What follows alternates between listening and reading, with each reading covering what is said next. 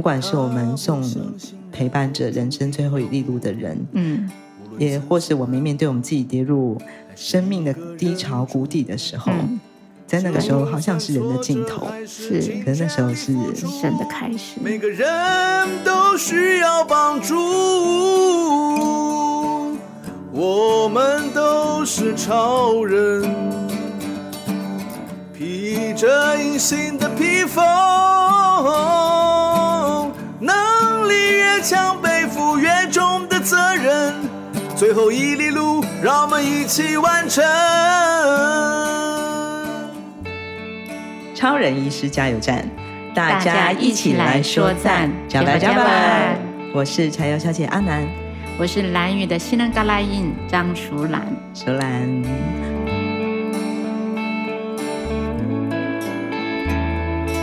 哇，我们从蓝屿来的好朋友，还兰屿的打招呼或是问候是怎么说啊？阿姑给，阿姑给，嗯嗯，跟是什么意思？就是你好的意思，可是这句话它的意义很多。嗯，如果你是简短的说阿姑给，好，就是你好。那如果在拉长的时候，阿姑给，就是你去探访或者是看生病的人，就是说，哇，我好心疼你，你还好吗？嘿，那小孩子受伤有没有跌倒啊？对。哇，阿姑给不到我那么的，哎，很心疼的那个感觉。所以他不不同的情境讲这句话，也不同的含义。然后你拉的越长，诚意诚意越大，这样。好，各位听，阿姑给这样。哦，各位听众现在可以在那个收收听的旁边慢慢的拉长。其实认识淑兰有一段时间了。每一次在不同的场合听到舒兰分享她在兰屿所做的事情，啊，舒兰是一个护理师，专业的角色是这个，然后她在兰屿设立了一个雅布舒卡嫩居家护理所，这有多久的时间了？筹备。的过程是从一百年开始，嘿，所以至目前应该有十一年左右了，十一年的时间哦，十一、嗯、年时间在兰宇从事这样一个居家护理的工作，到底跟在台湾哦，我们常 跟兰宇朋友说，哎，你们台湾，我们打兰宇就觉得，哎，是去哪里了？对，虽然隔着一个太平洋，但是我们都是台东。的范围里面的这个手手足哦，但是其实有很大的不同。嗯，对，我们先讲一下，就是说来你自己本身是兰屿人，嗯，没错，嗯，从小就在哪一个部落长大？我是在兰屿的东青部落，嘿，东青村，嗯，嗯，然后是多大？你就在兰屿读书？呃，到国中，国中毕业之后就被保送到台中护校，所以那时候就决定学护理吗？呃，其实刚开始我的心愿是当修女。哦，对，嗯，然后后来因为呃，就是有人呃，就是台中故乡那时候有老师到我们那边招生，嗯、嘿，然后就鼓励我们去去考这样，嗯，那我们就是只是在兰屿的兰屿中学，就是所有的女性呃女生考试，然后是她只有取两名，我就是其中一名，嗯，然后我跟我父亲讲说。哎，我有考上这个，但你你会同意我吗？他说，嗯、因为我爸爸是传道人，嗯、天主教的传道人，嗯，所以他说这也是助人的工作，嗯、哎，对，所以呃，你也可以去读这这这个学校还不错，还对，所以后来才开始。就是进入到这个护理的这个领域，这样，嗯，专科毕业之后，我就直接回乡，嗯、嘿，直接到兰屿卫生所，哦、就民国八十三年回去，嗯，担任公共卫生护士，嘿，嗯，嗯，我想听众朋友都知道，在。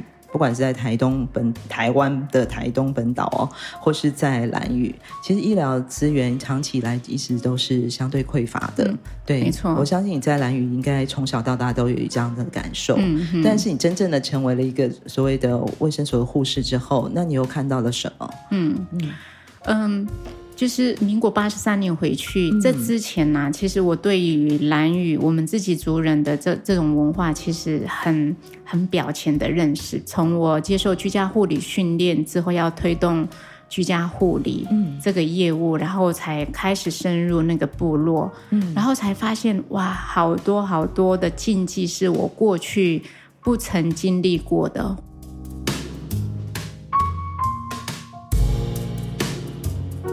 比如说，像我们兰屿就是有恶灵的这个观念，在灵魂观的这个部分嘛，嗯、只要跟死亡、疾病或不幸的事情相关，都统称为恶灵。嗯，达悟人很忌讳，就是接触或看，或者是去碰触这些不好的事情。嗯，因为他们相信，就是这个会招来厄运。嗯，所以在蓝屿会有一种状况，就是生病的人，或者是有人过世的时候，大家就不会出来，或者是不会去太接触那个生病的人，除了家人之外。嗯，对，然后。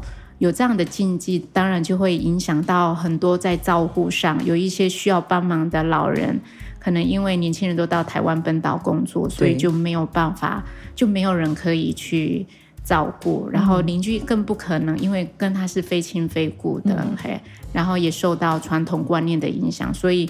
别人是不太可能会去介入这个招呼的。嘿、嗯，我在刚到兰屿卫生所工作的时候，嗯、就是有一年我接到一通电话，然后是一个部落，他告诉我说有一个阿公已经一个礼拜都没有起床，然后请我们马上过去处理这样子，所以我就跟司机一起过去。那我们到达现场，我们才知道这个阿公是住在传统的部落里面。嗯嗯，我们的救护车没有办法靠近，所以就是必须可能要抱着他到那个就是救护车那边，还有一段距离。你，你说他在传统的部落里面，救护车无法靠近。对，因为传统部落的话是没有没有马路的，是就只有那个小径而已，而且是。有石堆啊，它就是车子是没有办法靠近的，不能开进去的。对，对，对，嗯嗯。如果我们要把这个阿公呃，就是抬到，就是抱到救护车的话，他需要就是棉被嘛。可是他身上唯一的棉被都沾满了他的粪便。后来我们才知道，他是因为拉肚子，嗯、拉了一个礼拜。家里因为他们比较贫穷，所以家里可以用的布啊都没有。我一身上的那个布就都沾满了那个粪便。他没有家人吗？呃，他的太太也是呃有一点失智，Okay. 然后可能自、嗯、自理也没有办法，然后他的孩子有两个都在住在精神病院，oh. 所以他们算是一个非常贫穷的一个地方，没有水电。我心想，可能还是要找一块布裹住它，干净的布把它嗯裹住。裹住。嗯、那那时候其实我早就知道兰屿的文化很忌讳这种嗯呃，就是可可能跟生病有关的这这种，就是比较应该很少人会愿意借我们那个布，所以我就呃呃有一个想法，就是说，哎，好像我印象我们卫生室有一个窗帘，哎，也许拉下来可以嗯用。嗯嗯结果我去的时候没有。嗯，然后我就到对面在做生意的一个富人的家里面，嗯、我把状况跟他说，他就听到，马上就拒绝我说：“苏兰，不好意思，这个我没办法。嘿”还、嗯、那因为我我那时候我我我还蛮急的，因为我知道我们的司机还在等我。嗯，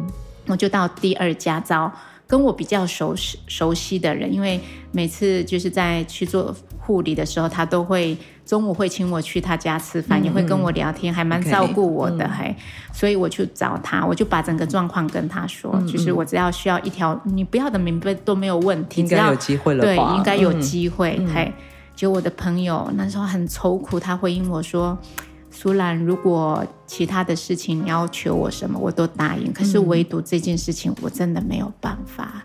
啊、对，嗯，然后因为朋友都已经讲这样了，我不可能勉强他。我在那当下，我就想到说，哇，我们的文化怎么这么残忍？嘿，嗯嗯对，那时候还不太懂那个文化为为什么会是这样子的，嘿、所以我就一边走，我一边想，我还可以去找谁？那我就想说，找他的远亲应该可以了吧？就是有亲戚关系这样，嘿、嗯嗯，后来就找第三家，我也把整个状况跟他说。可是这个呃，妇人就跟我说，我没办法哎。那那时候我就有一点小生气，可是我又不能表现得很清楚，嗯、因为我知道他是基督徒。我就说，如果我们要做好事或者是为神工作的人都担心会招来厄运，那这个世界上就没有好人，就没有人要愿意帮助别人了。还，嗯、那他听到之后就默默的到房间拿了床罩，嗯，才有机会把。我们这个就是阿公，就是报道救护车。嗯、那这是我第一次感受到那个部落惧怕恶灵的这种氛围，嗯、那个是很很强烈的一个感受。嗯、对，所以我后来为什么会就是拍纪录片也是因为这样的关系，嗯、是希望透过我的一些记录，可以让我更多的了解我们自己传统文化。在这个过程，我可以找到一个可以。找到我如何去照顾或者是介入医疗的这种方式，那时候心里应该有很大的矛盾吧？你也知道，而且你就是生活在自己的文化里面呢，嗯，某种程度有点像是挑战吼，对对，嗯，那部那部纪录片的名字叫什么？面对恶灵，本来是对抗啦，嗯，但是后来我想一想，文化的存在它。一定有它的原因，是，所以应该是去面对会比较好。嗯、嘿，嗯、然后其实到后来这个面对啊，是因为其实刚开始真的会想改变，嗯，可是其实会很在这个过程会很多冲突，嗯、自我的冲突，或者是跟部落的一些冲突这样子。嘿，嗯、后来我也为了了了解自己，就是的文化更深入，其实。嗯我曾经在这个过程里面也去念书啦，嘿，然后念什么？呃，就是也是那个研究所，嘿，对，嗯、然后想去透过这样子的方式去了解别的民族是如何看待自己的文化。嗯、我后来才理解，就是说，其实每一个文化的存在啊，它背后都有它的历史脉络。嗯，所以我也很清楚，就是说，其实兰屿人怕恶灵，其实这个也不是没有原因的，因为在早期的时候，嗯。一个人就像现在我们的新冠肺炎，因为我去探望一个人回来之后，家里的人就被感染，甚至走掉了。嗯，对于早期兰屿人没有这些科学医疗的概念来讲，他会认为、嗯、哦，我去探访这个生病的人会招来厄运，嗯嗯，所以他们就会有这样的想法，哦、为了不要让家人受伤害。他就不会去探访，就是跟他非亲非故的家人。我想这样的故事从人类很早开始就有了嘛，嗯、尤其是我们整个全世界面临过的这个所谓的瘟疫啊、嗯、黑死病这样的一个过程。对，就是在现代医疗还没开始发生的时候，的确。嗯族群之间为了要维护自己在这个族群整个族群的这个生存，对，的确有很多的文呃禁忌也好，或是信仰在上面有一些规范，维护这个部落的生存。嗯嗯。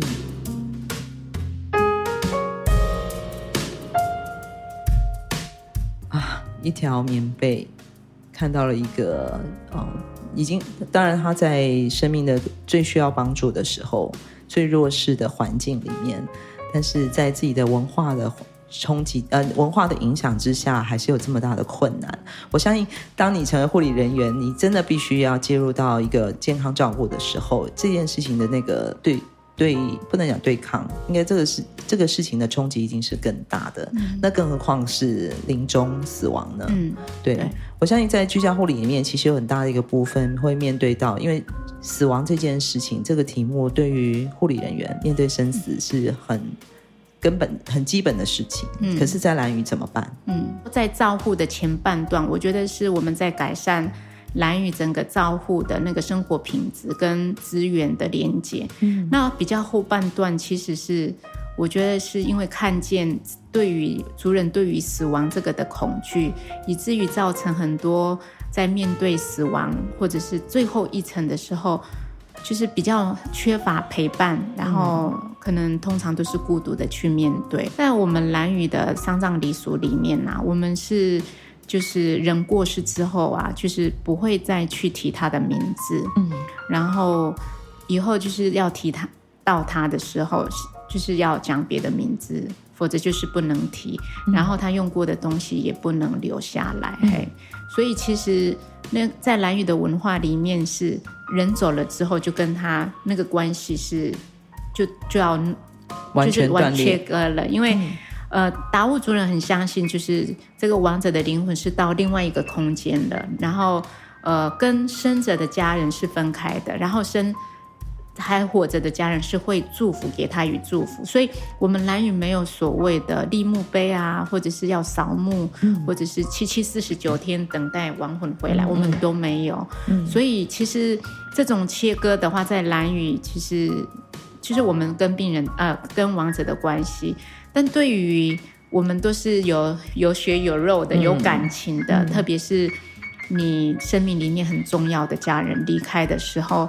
你真的不会因为文化的关系，你就完全就啊、呃、那个就没有感觉，你还是会有思念。很难想象哎，对对，嗯、所以而且像你们如果这个呃，就是人一离去之后，好像你们的那个送呃送葬或是整个过程是很快的，是不是？没错，就是如果白天的话，就是一定要在下午之前、傍晚之前就要埋葬。当天呢、啊？对，当天。嗯，然后。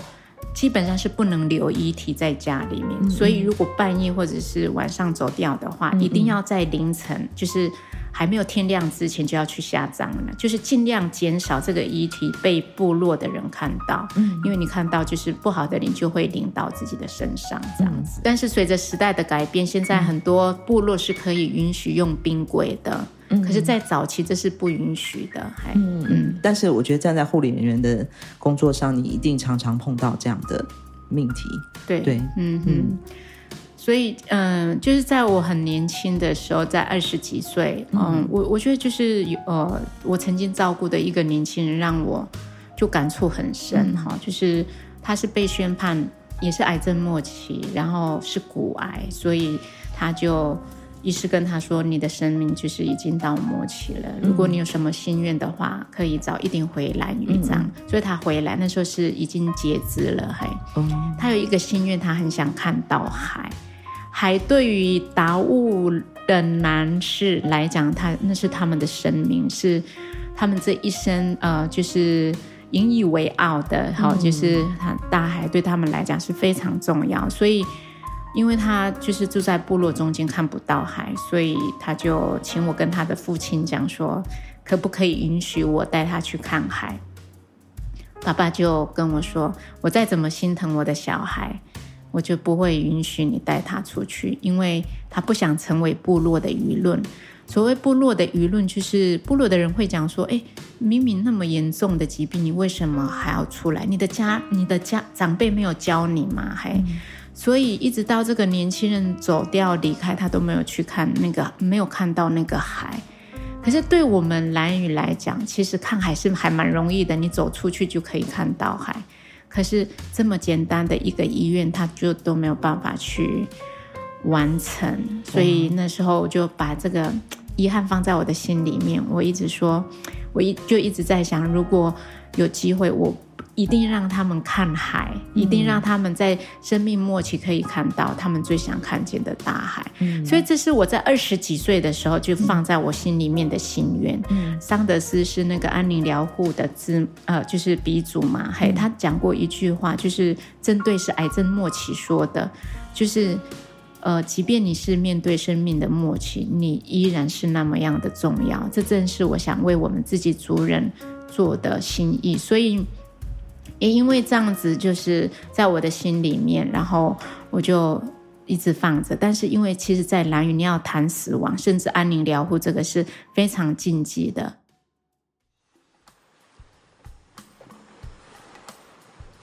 在亚布舒卡嫩居家护理所的这个服务里面啊，其实我们我常常听到舒兰也好，或是网络上看到很多的故事，其实有很大的一个部分就是在做这个居家安宁照护。对，尤其是这个临终的最后这一段路，那刚刚舒兰也讲了，就是居家安宁的之母，她所提到的这段话，其实到最后一刻，你都是这么的重要。嗯，所以这个在成立居家护理所的这个过程啊，因为我知道你成立了好久哦，嗯、对对，大概花了多久的时间呢？嗯，筹备是从一百年开始，嗯，然后真正成立是一百零六年。哦，花了六年的时间，对，嗯、呃，各位听众朋友，之前我们在分享南回在成立居家护理所，嗯、虽然也花一点时间都要嘛，哈，可是在现在的法规上面，其实成立居家护理所的条件应该没有那么的困难。嗯、可是为什么对你来讲这么难呢、啊？对，因为兰屿的那个就是土地都是百分之九十八都是原住民保留地，所以呃。嗯，就是面对这个建筑的这个部分，如果你要设立一个居家护理所，你建建筑的这个地方，这个地一定要合法，然后你要有建筑执照。除了公家单位有建筑执照，其实其他的建筑是一般住家是没有建筑执照的。所以政府如果规定你要设立居家护理所，一定要有这个证照的话，是我建筑执照是不太可能的，所以就花了很久很久的时间，然后。就是跑好多的单位，甚至有人介绍可以找谁找谁，我都绕了两圈这样子。大家应该很难想象嘛，哈、嗯，一个整个兰屿岛百分之九十八耶。对对，对，所以、嗯、其实那时候还蛮辛苦的。我甚至最后一次我也到县政府，啊，他他们工作人也很认真，也帮我找看看有没有早期，就是。因为我们在兰屿就是在早期的时候有那个海沙屋建建筑嘛，哈、哦，我想应该那个 建筑政府的建筑的那个政府的那个建造的那个房屋应该有建筑执照吧，但是没有，都没有找不到。我还记得有一次我就是从县政府那边得知，完全就他们帮我找资料都找不到了。我打开那个大门，那个迎面那个冷风吹到我的脸上。我就已经忍不住了，就再掉泪了。我就跟猪说：“哇，感觉好像前面的路都被挡住了。”我说：“我要怎么走？”嘿，对。然后，不过其实我我我我我就是我该做的我都做了，嘿，所以我就我我我觉得我已经尽力了，所以我还是继续做我的护理这样。嘿，那时候是我挂在别人的，挂在勤安居家护理所，嗯、台东的勤安护理所，对。然后就在那个过程当中，有朋友，嗯，啊，有很多朋友，就是其中有一个朋友跟我说，因为他们都知道我在做什么，他们也知道我我设立这个居家护理所很多困难，嗯，他们也知道我第一线，所以就有一个朋友，哈，就是嘉南啊，他就跟我说，嗯，淑兰姐，你就好好做你的照护，嗯，来这个这个部分嘛，交给我，我会。我会集结许多的老师，还比如说那个王正勇老师啊，还有就是呃关老师，他们对土地的，就是比较有一些想法，还有想帮助你的，嘿，对，可以来帮忙，所以他们就找了那个高金素美立伟，然后他们就讨论，然后每次他们的讨论结果，他就会跟我说说这样啊。我还记得有一次他打电话给我说，我跟你讲。那个政府哈，就是他们修了一个法，就是呃，只要有建筑结结构安全，你就可就可以设立了这样。还哦，修法了，对，修法。可是其实那个过程是花很久的时间。是是。你知道我正在处理一个老年人的，哇，伤口很严重。你知道我真的是一边做一边掉泪，好感动，嗯，因为我觉得真的很不容易，也很感动，就是这么多人帮忙这样子，所以。这整个过程如果没有大家的帮忙，真的是没有办法。所以我花了就是 五六年的时间哈，才正式开业。所以我觉得那一张啊，真的是表框啊，放在 真的在签签名的那那段时间，其实还蛮感动的，因为。我觉得要拿到这个开业证书，真的是很不容易。所以，上帝给你开了一扇冷风吹来的窗啊！对，对，要告诉孩子，嗯，要更多人的力量，我们一起去完成。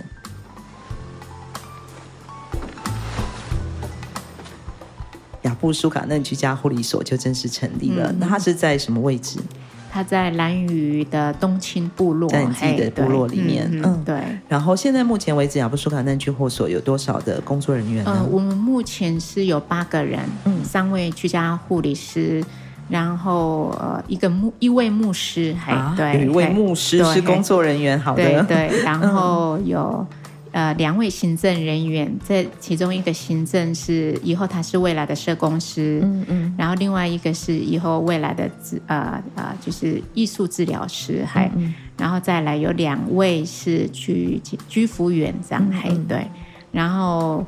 还会有就是负责摄影的这个部分，嘿，哦，啊，就是以后我们会有一些影片，是。用影片拍纪录片来分享，因为你已经没有空自己拍了吧？对对对对对，对啊，而且当然这这么十几年走来哦，呃，我们我相信在呃居家护理所雅布舒卡嫩居家护理所的工作一定越来越多，嗯，然后。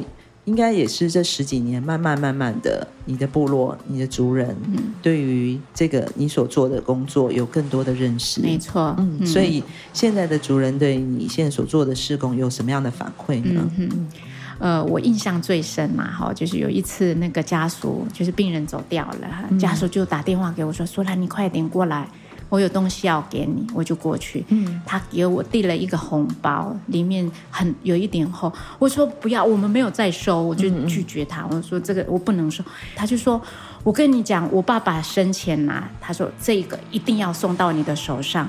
如果我没有完成的话，他会来抓我，我不要被抓，这样你一定要拿走，这样 不拿走会有恶灵。对，那那是哇，就说，可是我们不说，他说没关系，你就可以放在，就看你们要做什么，就是放在你们的施工上面，这样。嗯、那是第一笔，就是一个老人家奉献的耶，他是老人家呢，不是年轻人。嗯、另外一个是最近发生的事情，嗯、就是。有一次我我就是很累，就想说，哎，已经下班时间了，我去先躺一下。我就听到有人敲门，嗯，可是我很慢才去，因为嗯，那还要还有很多东西要起来。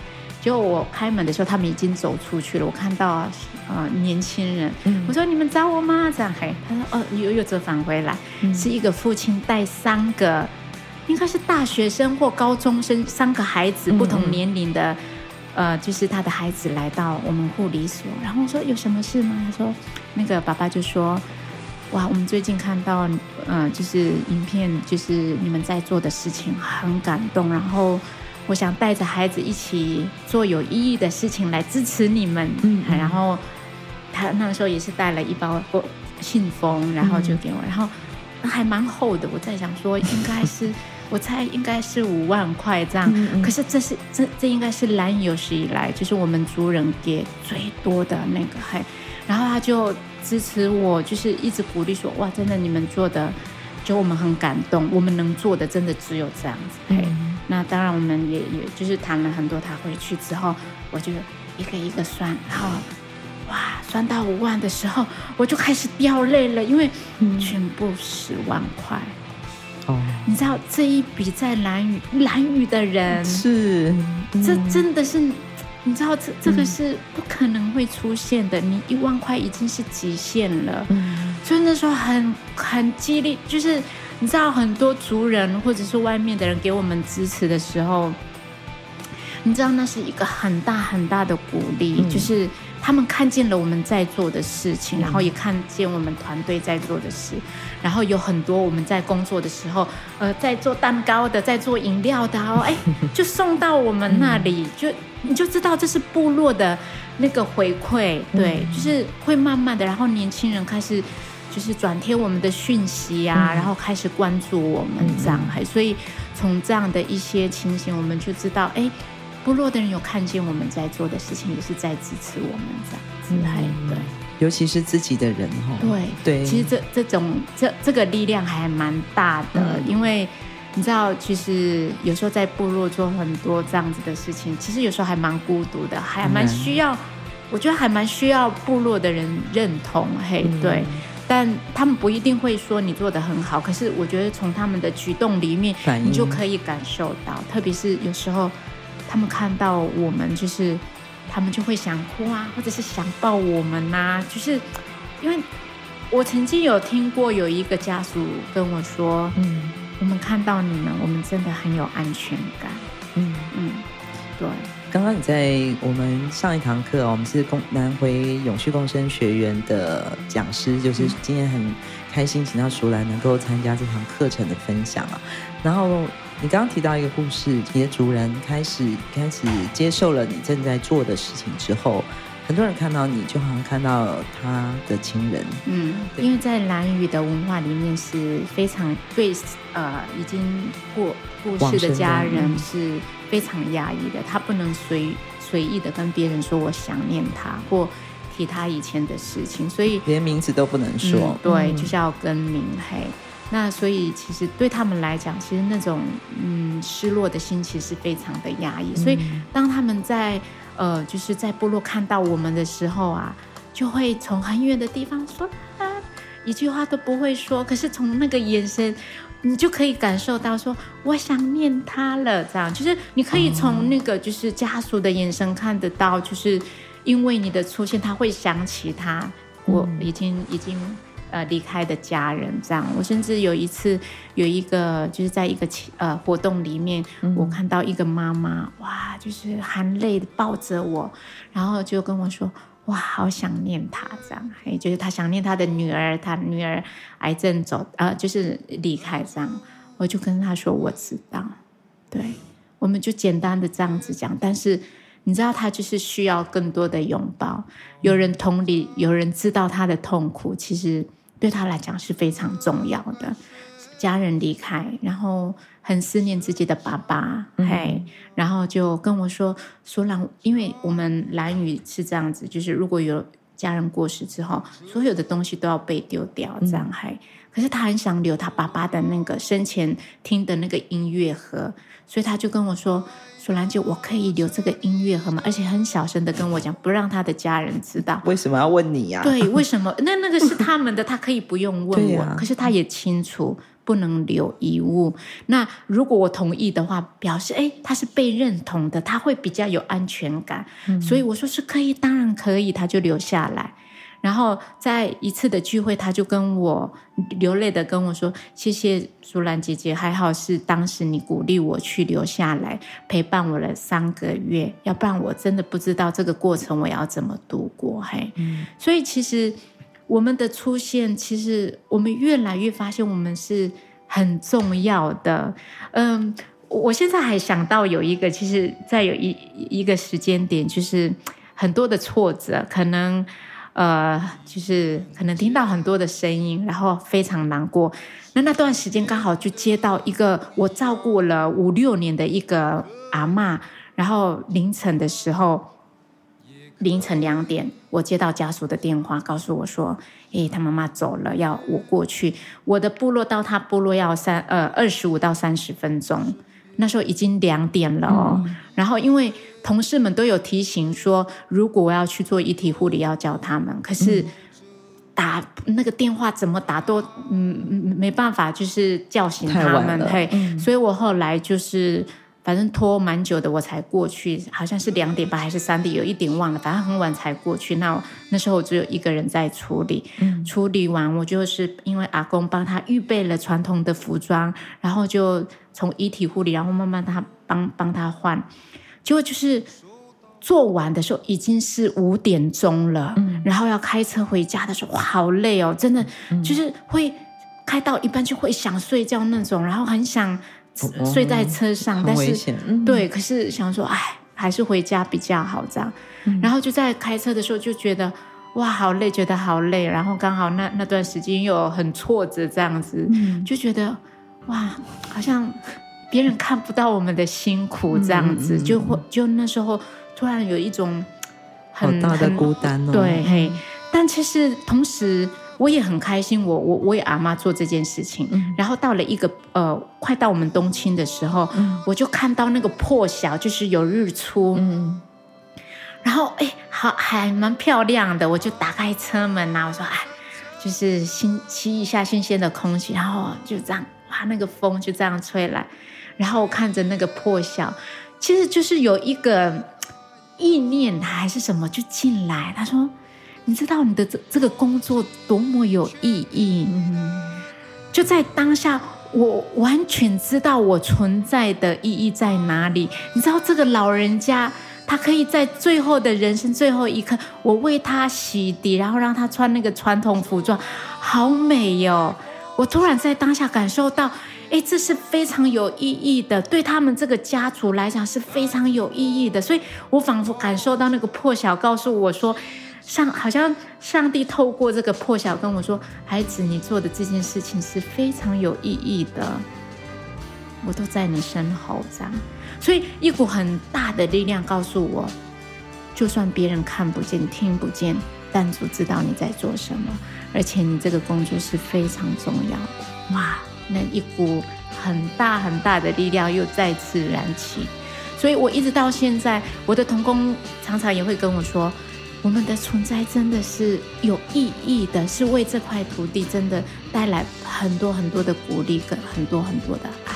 嗯，对，所以嗯，会有无助跟难过的时候，可是同时我们从在照顾的过程里面，我们也不断的从他们身上汲取很多的力量。嗯，刚刚在淑兰分享的故事里面啊，有一句话我把它记下来了。你说到呃，人的尽头是神的开始。嗯，对，这句话。刚刚刚好像可以呃反映在刚刚淑兰所提到的分享的所有的故事里面，不管是我们送陪伴着人生最后一粒路的人，嗯，也或是我们面对我们自己跌入生命的低潮谷底的时候，嗯、在那个时候好像是人的尽头，是，可是那时候是神的开始。嗯，马萨鲁，我们今天非常感谢淑兰跟我们分享了这么美的雅布舒卡嫩的故事。飞越无尽的海洋。从屏东到台东这条南回公路上，有一间超人医师加油站，二十四小时不打烊。我们在这里与你一起分享公路上的故事。本节目是由医疗财团法人南回基金会制作，欢迎大家多多分享，以及在我们的节目下留言。我们下周见。